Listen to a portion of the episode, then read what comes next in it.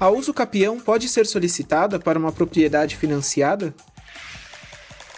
A uso capião pode ser solicitada em diversas situações. Basta cumprir os requisitos: posse, mansa e pacífica e ambos domínio. Quando nós falamos de uso capião, nós temos três procedimentos em mais de 36 espécies. É, o tema é polêmico. Sim, cabe uso capião de herança.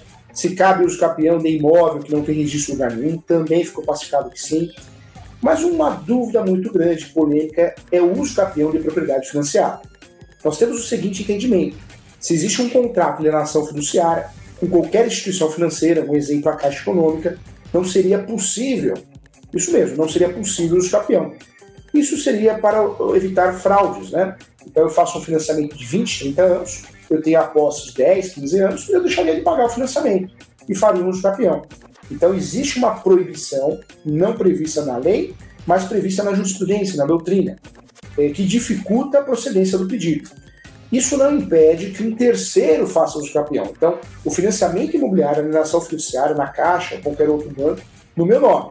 Eu vendo a posse para terceiro e o terceiro vai fazer. O terceiro, o casal, ele não tem, ele ou ela ou o casal, não tem essa proibição. A posse dele é diferente da minha que já existe um gravame, que é o financiamento imobiliário. Então, em regra, não é possível fazer uso capião de propriedade financiada quando eu faço parte do polo do contrato.